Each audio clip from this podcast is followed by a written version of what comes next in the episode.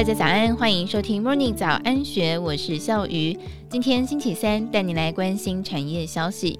成立二十五年的网通台厂展达通讯，在历经二零一八年的巨额亏损之后，如今站稳成长态势。其中反转营运的关键，是一趟摆脱中国独客户、借力使力转进欧美的精彩筹谋。放弃花费巨资所建立的生产线，又对贡献营收七成的客户说拜拜。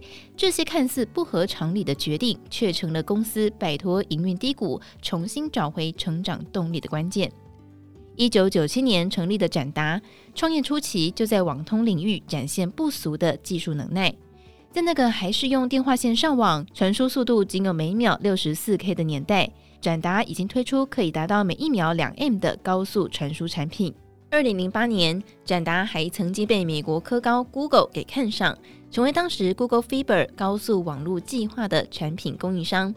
但是在二零一零年之后，美国传统电信商开始猛补光纤网络，Google Fiber 的市场则受到压缩。至于展达，虽然跟 Google 的合作收获有限，却搭上了中国网通业者快速发展的顺风车。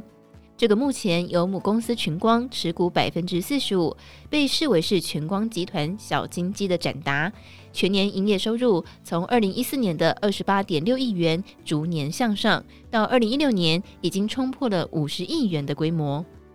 但是即使营收快速成长，但是获利跟毛利却双双下滑，展达更是在二零一七年面临营收反转向下的危机。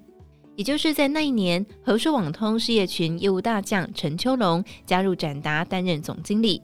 就任之后的第一件事就是飞去中国拜访客户，那是在中国有着前两大品牌地位的重要客户，名声响亮，而且当时对展达的营收贡献度高达七成。但是很快的，陈秋龙就发现有麻烦了。陈秋龙说，客户付款期是一百八十天，而且还是给票，兑现还要再等六个月。不止如此，客户要求展达要采用无法生产通用型网通产品的特定设备，制造完成之后的验证生意也被客户自己拿走。陈秋龙直言，在回程的飞机上就说，这个客户不能做，根本没有办法赚钱，因为继续做下去。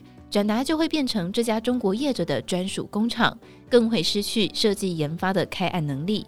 于是，在二零一八年，陈秋龙就决定要放弃原本已经为这个客户投入上亿元建制的产线，也就等同是放弃这个大客户的后续订单。但是下一步呢？在资源有限的情况之下，还是得重新建立通用性更高的生产设备。此外，展达过去被客户收回的产品测试能力。也在二零一八年重新建立起来。他盘算，虽然放掉了中国网通大厂，但是如果能够打进具有全球知名度的中国电信业者，应该能够以这个成果来寻找切入欧美客户的机会。凭借过去的技术累积，加上火速重建通用型产品线，展达在二零一八年上半年透过系统整合商切入中国移动、中国电信等业者。下半年，陈秋龙马上就飞到美国找机会。那一年，展达即使亏损，但是托中大计仍然快速进行。谈起当时打入的第一家美国网通设备客户，陈秋龙记忆犹新。他说：“早上开完会，客户一伙人去用午餐，那个时候是台湾的深夜。他马上打电话回台湾，把公司团队从睡梦中叫醒，从产品功能、晶片元件的选择到开发时间的规划，在电话当中逐一确认可行性。”然后下午继续跟客户开会，对方就决定给他们一周的时间来开发样品。一周之后，他带着产品飞往美国，让客户顺利开案。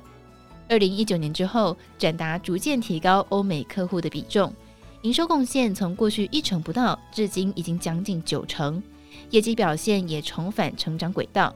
今年前三季税后获利是一点六六亿元，超过去年全年的一点五亿元水准。